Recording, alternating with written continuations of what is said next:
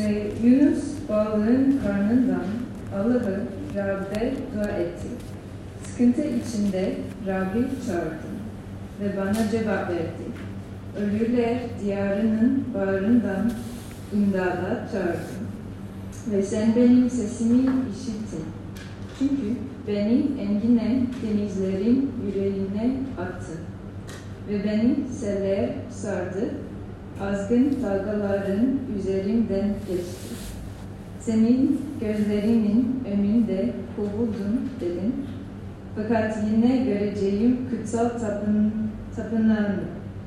Beni sular kuşattı ta cana kadar. Çevremi enginler aldı. Başıma yosunlar sarıldı. Dağların köklerine kadar baktım. Arkamdan dünya ebediyen sürgüledi. Fakat hayatımı çukurdan sen çıkardın ey Allah'ım Rab. İçimde canım bayılınca Rabbi andım. Ve duam sana kutsal tapınağının için, içinde vardı. Yalancı putlara saygısı olanlar kendi nimetlerini bırakır, bırakırlar. Fakat ben sana şükran sesiyle kurban sunacağım. Adamış olduğumu ödeyeceğim. Kurtarış Rab indi. Ve Rab balığa söyledi ve Yunus'u karaya kustu.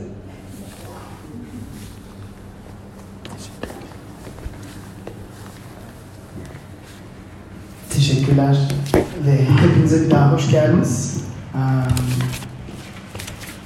güzel bir gün.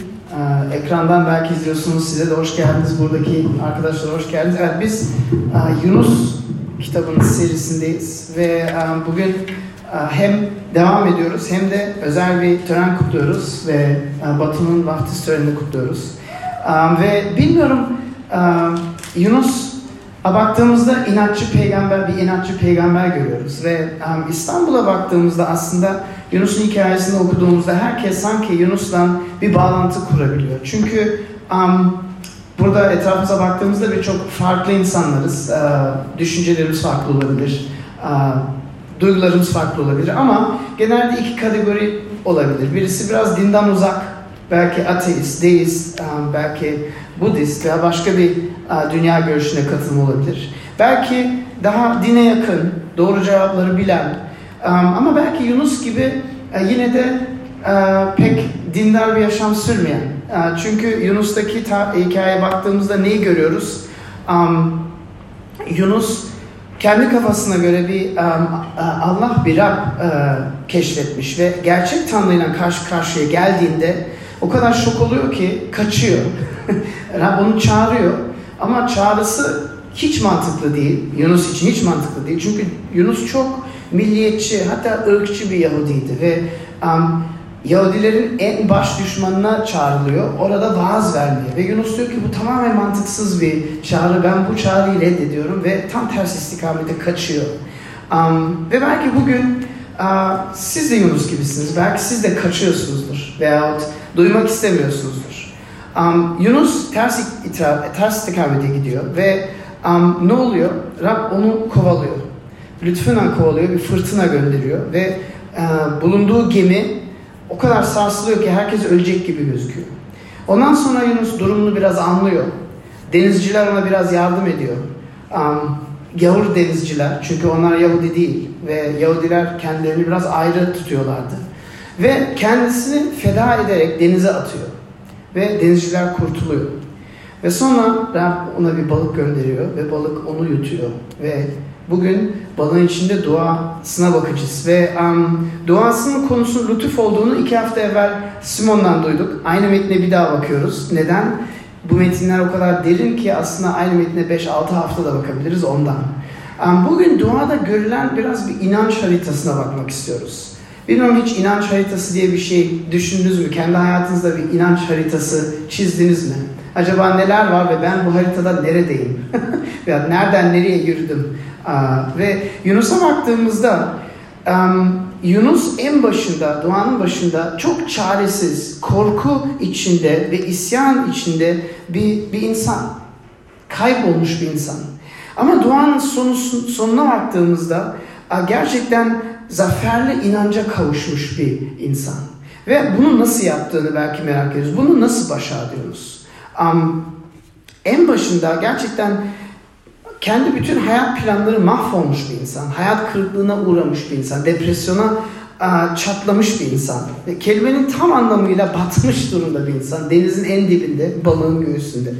Ama en sonunda dua ettikten sonra tamamen başka yerde. Coşkulu bir yerde hatta, neşeli bir yerde diyebiliriz. Ve duaya baktığımızda her cümle bu kadar aslında batmış olduğunu, e, bilinçli bir durumda olduğunu yani simgeliyor. Yani sıkıntılarını vurguluyor. İsterseniz en başına bakın. ikinci ayetten bakın. Ölüler diyarının e, bağrından imdada çağırıyorum diyor Yunus. Veya beni engin denizin yüreğine attın diye e, dertleşiyor. Tanrı'yla dertleşiyor. Ve bu örneklere baktığımızda, imgelere baktığımızda, görüntülere baktığımızda bilmiyorum sanki boğulma hissi gibi geliyor mu size? Um, birkaç sene evvel James Cameron'ın uh, bir filmi vardı. İzlediniz mi bilmiyorum. Işığın bittiği yer um, veya The Abyss. Ve orada uh, denizaltına iniyordu ve onu izledinizse gerçekten bu boğulma veya deniz altında gömülmüş hissini e, anlayabiliyorsunuz belki. Ve Yunus'un yaşadığı şey bu. Um, ama aynı zamanda bu deniz altında kapanmış, kaybolmuş, uh, gömülmüş durum um, bir, bir, biraz da ruhani durumunu belirtiyor Yunus'un. Yani en dipte, en batmış durumda olmayı belirtiyor. Ve, ve belki şu an siz de öyle bir durumdasınız. Belki siz de hayatınızda arzu ettiklerinizden, olmak istediklerinizden uzak kaldınız. Ve acaba ben buradan nasıl çıkabilirim diye merak ediyorsunuz.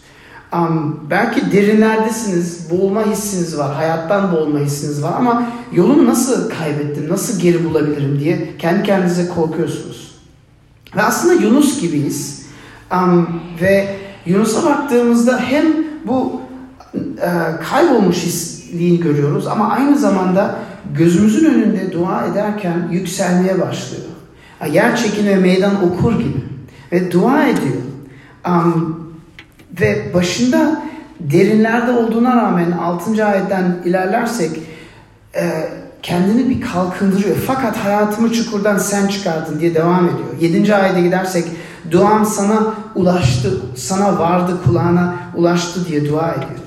Um, ve 8. 9. ayete vardığımızda sanki neşe dolu şükran sesiyle sana dua ediyorum diyor. Ya bir dua içerisinde kendini tamamen bir yerden öbür yere götürmüş oluyor. Ve bu nasıl mümkün? Sizinle bu soruya bakmak istiyorum bugün.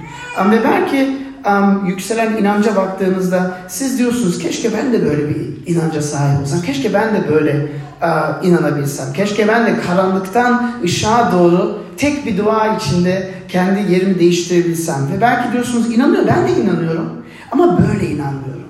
Sanki biraz güçsüzüm diye düşünüyorsunuz. Ve bakın inanç spor gibi bir şey değil. Yani güçlü inanç veya zayıf inanç değil. Aslında inancın e, kendisi değil nesnesine bakmamız lazım.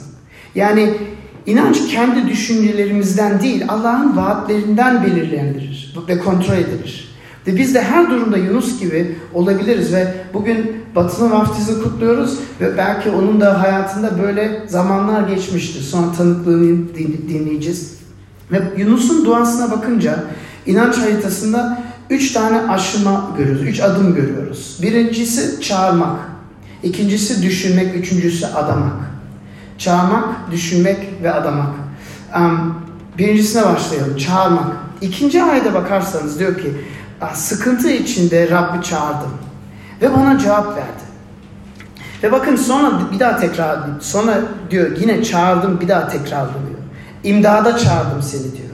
Ve bir kelime iki defa tekrarlanınca bunun ne kadar önemli olduğunu siz okulda öğrenmişsinizdir. Ve burada da böyle gerçekten inancın ilk adımı bu. Çağırmak. Rabbe çağırmak, Rabbe bağırmak. Ve zor duruma düştüğümüzde etrafımızdaki insanlara bağırmak değil.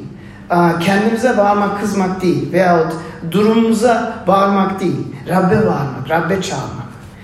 Ve bakın ilk adım derken acaba bir Tanrı var mı diye düşünmek ilk adım değil maalesef.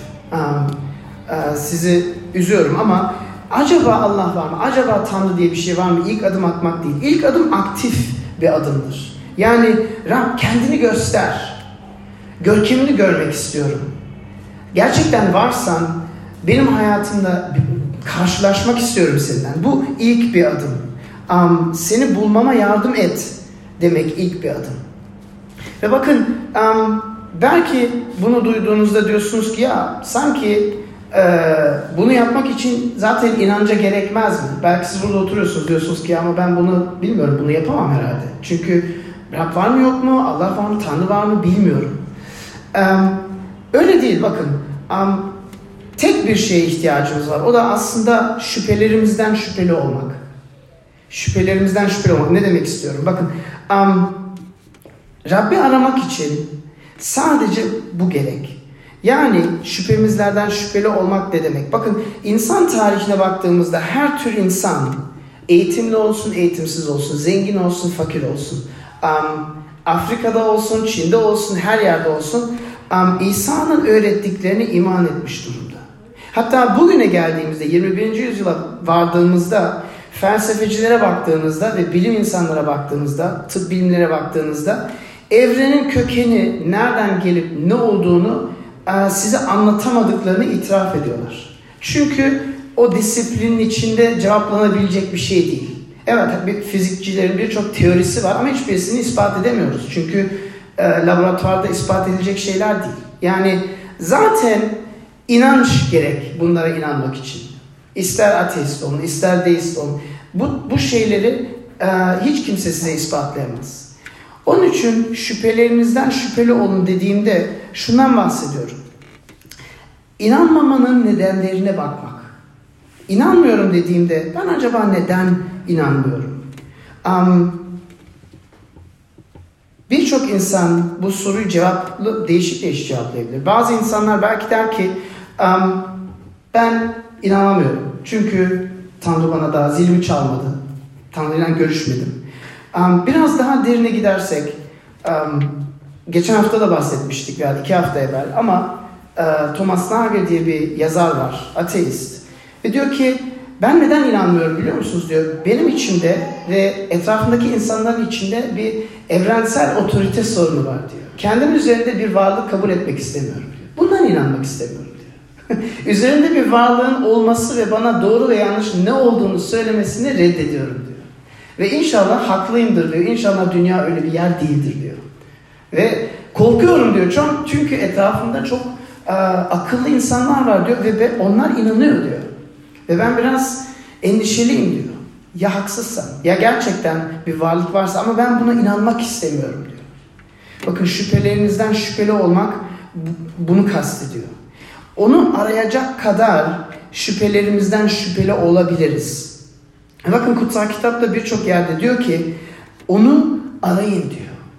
Ee, bulunabilirken arayın diyor. Veya İsa'nın ta kendisi diyor ki beni arayan tüm yüreğinden her insan beni arayan beni bulur diyor. Kapımı çalan her kesinlik kapımı çalanın kapısını açarım diyor. Şüphelerinizden şüpheli misiniz? Bazılarımız her şeyden şüpheli. Benim birçok arkadaşım var ateist, bazıları agnostik diyor. İnandığımı veya inanmadığımı daha karar veremedim diyor. Her şeyden şüpheli, yalnız şüphelerinden şüpheli değil. Ama bu bence doğru bir şey değil. Yani şüpheli olacaksak her şeyden şüpheli olmamız lazım. Şüphelerimizden de şüpheli olmamız lazım. Um, belki siz diyorsunuz ki ben inanamıyorum. Belki siz diyorsunuz ki İsa bir insandı, bir peygamberdi, Tanrı olamaz. Belki siz diyorsunuz ki İncil değiştirdi. Bunların hepsi şüphe. Şüphelerinizden şüpheli olmayı cesaret edin. Gerçekten böyle mi? Belki neden inanmak istemiyorum? Ben bunun belki neden böyle olmasını istiyorum sorusunu kendinize sorun. Ve bakın burada devam etmemiz lazım ama belki siz diyorsunuz ki ben zaten inanıyorum. İman ettim. İsa'nın gerçek olduğunu biliyorum. Ama yine de Yunus'tan birçok şey öğrenebiliriz. İkinci ayda baktığınızda sıkıntı içinde sana bağırdım, sana çağırdım diyor. Ve bakın burada aslında Yunus biraz Eyüp gibi. Biliyorum Batu'nun en çok sevdiği İncil'de kutsal kitaptaki kitap Eyüp kitabı. Hiç bırakamıyor kitabı okumaktan. Um, Eyüp'e baktığımızda adam sayfalarca öfke dolu, lanet dolu, ateş püskürtmekle dolu cümleler konuşuyor. Rabbin gücünü, Rabbin iyiliğini, Rabbin bilgeliğini sorguluyor. Sayfalarca ve herkesten tartışıyor. Ona yardım etmek isteyen herkesten tartışıyor. Ve bakın en sonunda, kitabın en sonunda şunu görüyoruz. Rab gerçekten karşılaşıyor Eyüp'le ve onun inancını met ediyor. Allah Allah onun inancını met ediyor. Şimdi siz buna dur diyeceksiniz. Eyüp her şeyi yanlış yapmamış mıydı? Hiç o kadar saygısız nasıl davrandı, e, nasıl Tanrı'ya böyle sorular sordu, öfkeli davrandı, doğduğu günü lanetledi. Ama bakın e, Eyüp bunu nasıl yaptı biliyor musunuz? Eyüp bunu dua ederek yaptı. Eyüp bunu kendisinden konuşarak değil, Rabbi çağırarak yaptı. Büyük bir fark. Ve onun için kitabın en son bölümde Rabbin ta kendisi karşısına çıkıyor ve onu met ediyor. Diyor ki doğru yaptın bu işi diyor. Doğru yaptın çünkü e tabii ki acı çektiğimizde bağıracağız. Kime bağıracağız? Soru şu. Kime bağırıyorsunuz? Kime çağırıyorsunuz? Belki siz de dertler dolu bir yaşam ortasındasınız. Belki batmış durumdasınız. Belki depresyonla e, mücadele ediyorsunuz. Onu çağırdınız mı? Şüphelerinizden şüpheli olup gerçekten bir Tanrı varsa kendini göster. Kapını çalıyorum. Kapını aç diye onu aradınız mı? Gelelim ikinci e, adıma inanç haritasının düşünmek. İlk adım Rabbi çağırmak, Rabbi aramak dedik. İkinci adım dördüncü ayette buluyorsunuz. Dördüncü ayette ne diyor? Senin gözlerinin önünden kovuldum dedim. Fakat yine göreceğim kutsal tapınağı. Yine göreceğim. Bakın Yunus burada düşünüyor. Yunus burada hatırlıyor. Yunus burada kafa yoruyor. Ve belki burada diyorsunuz ki ya dur bir dakika. İnanmak düşünmemek değil miydi? İnandığımızda beynimizi kapatmıyor muyuz? Belki öyle duydunuz, belki öyle inanıyorsunuz. Hayır bakın bilakis burada Yunus düşünüyor. Derin düşünüyor. Kafa yoruyor. Neyi düşünüyor? Bakarsınız, bakarsanız neyi düşünüyor ve bu da iki defa geçiyor. Dördüncü ayette ve yedinci ayette geçiyor. Tapınağını düşünüyor Tanrı'nın. Ve bakın tapınağın nedir? Tapınak bir bina. Um, İbranilerin tapınağı dikdörtgen bir binadı ve e, içine girmek zordu çünkü kutsal sayılırdı ve içinde e, bir bina daha vardı kutsalların kutsalı ve onun içine girdiğinizde bir, bir sandık vardı ve o sandığın içinde on emir vardı. Musa'ya verilen Sina Dağı'ndaki on emir vardı. Ama oraya girmek çok zordu. Bakın Yunus tapınağı hatırladığında bu bir görsel yardım, bu bir imge. Neyi hatırlıyor, neyin, neyi düşünüyor? Aslında günahlardan kurtulma imkanını düşünüyor.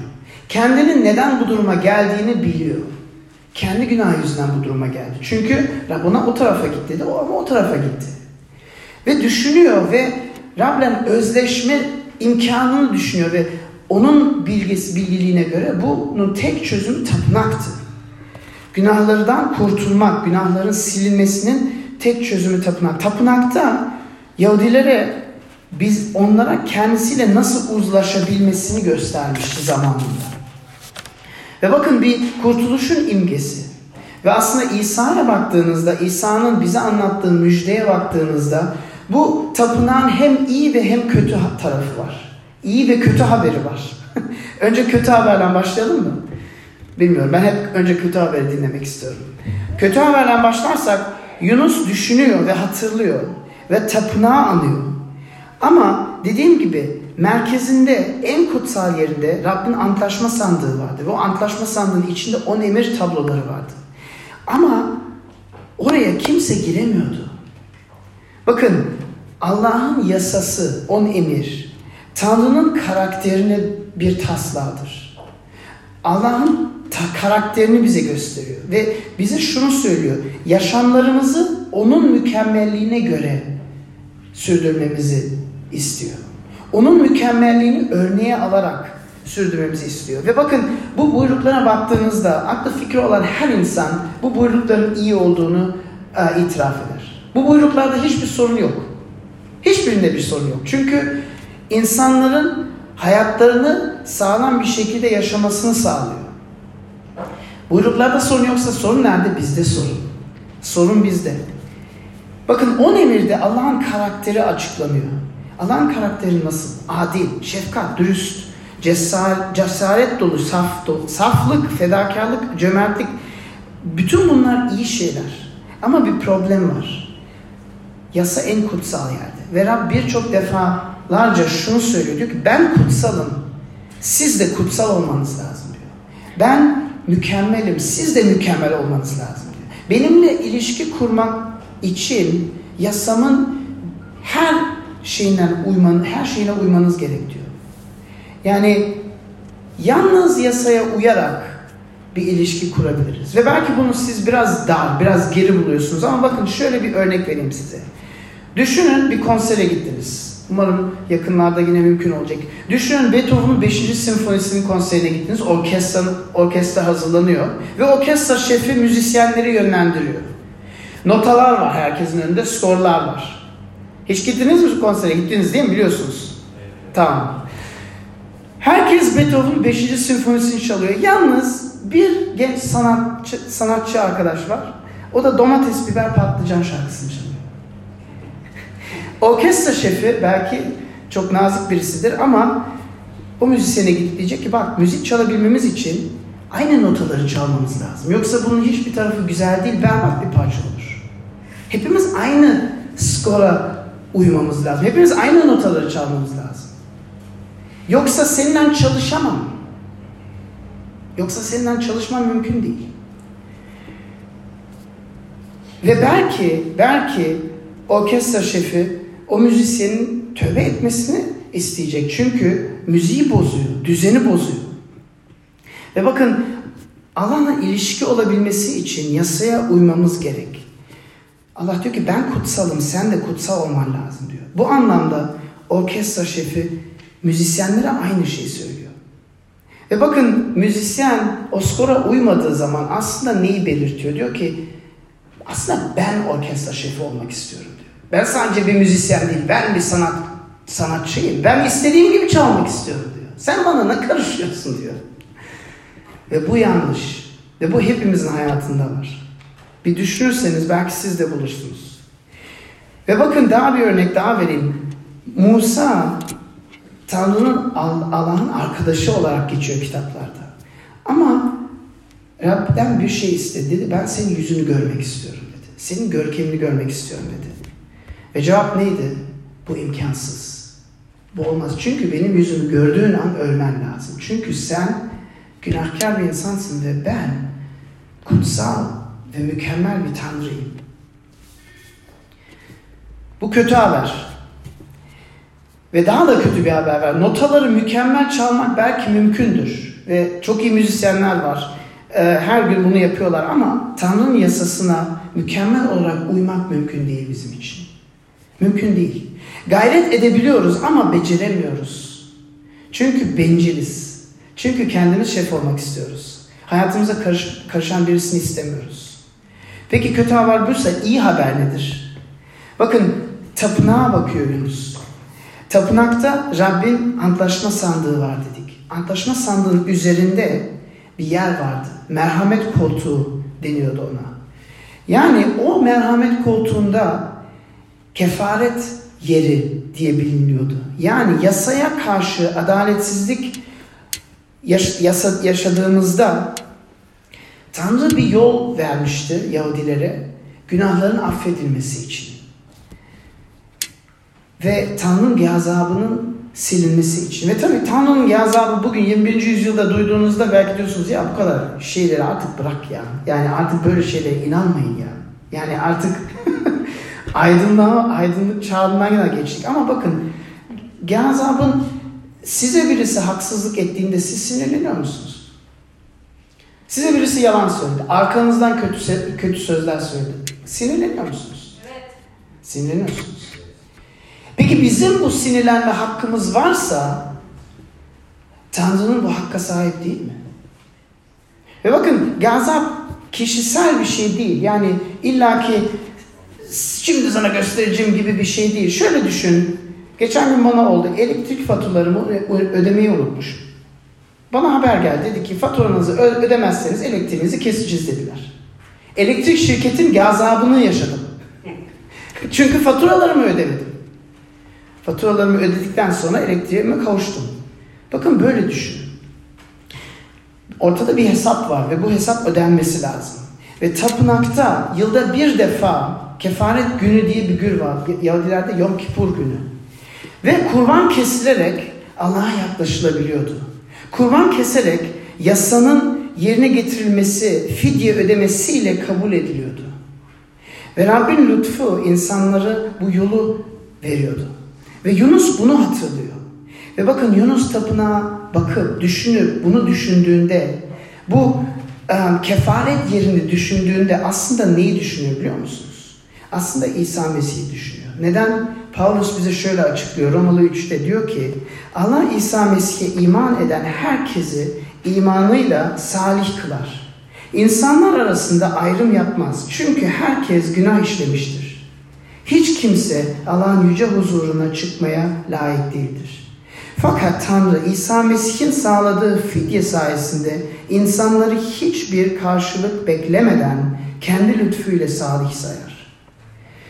Rab Mesih'i kanını akıtıp günahlarımızın kefaretini ödeyen kurban olarak sundu. Bunda iman eden herkesin günahlarını bağışlar. Böylece adaletini gösterir. Buna inanabiliyor musunuz bilmiyorum. Belki inanmak istiyorsunuz.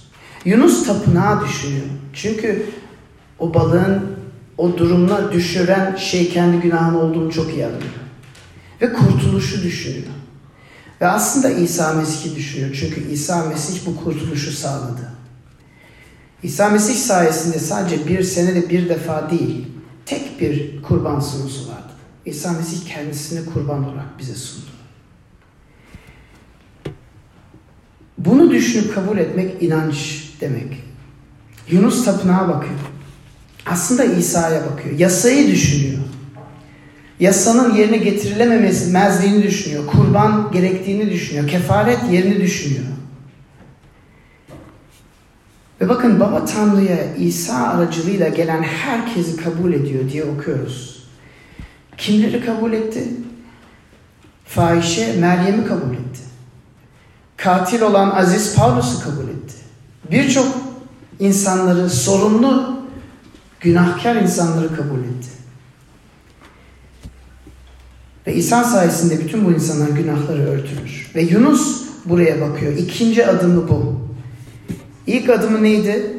Rabbi çağırmak. İkinci adımı düşünmek, hatırlamak, kafa yormak, kendisine konuşmak. Um, 42. mezmurda Davut kendi kendine söylüyor. Diyor ki sen neden bu kadar huzursuzsun canım? Neden bu kadar huzursuzsun gönlüm? Sakin ol. Kendinize bazen konuşuyor musunuz? Yoksa sadece kendinize hakaret mi ediyorsunuz? Her insan kendi kendinden uyumadığınız takdirde kendi kendinizle konuşuyorsunuz. Ve ya ve birçok insan olumsuz şekilde kendinden konuşuyor. Ya yine bunu unuttum. Ne kadar salak bir insanım ya böyle. Bu sizin hayatınızı etkiliyor, etkilemiyor mu sanıyorsunuz? Bütün psikologlar size bunu söyler. Hayatınızı aşırı bir şekilde etkiliyor. Kendinizi konuştuğunuzda Tanrı'nın gerçeğini konuşun. Sizi ne kadar sevdiğini kendinize hatırlatın. Ve duygularınıza karşı mücadele edin. Yunus bunu burada yapıyor. Korku içinde adam. Ama duygularına karşı mücadele ediyor. Ve hatırlatıyor. Son olarak adamak. Um, çağırmak, düşünmek ve adamak.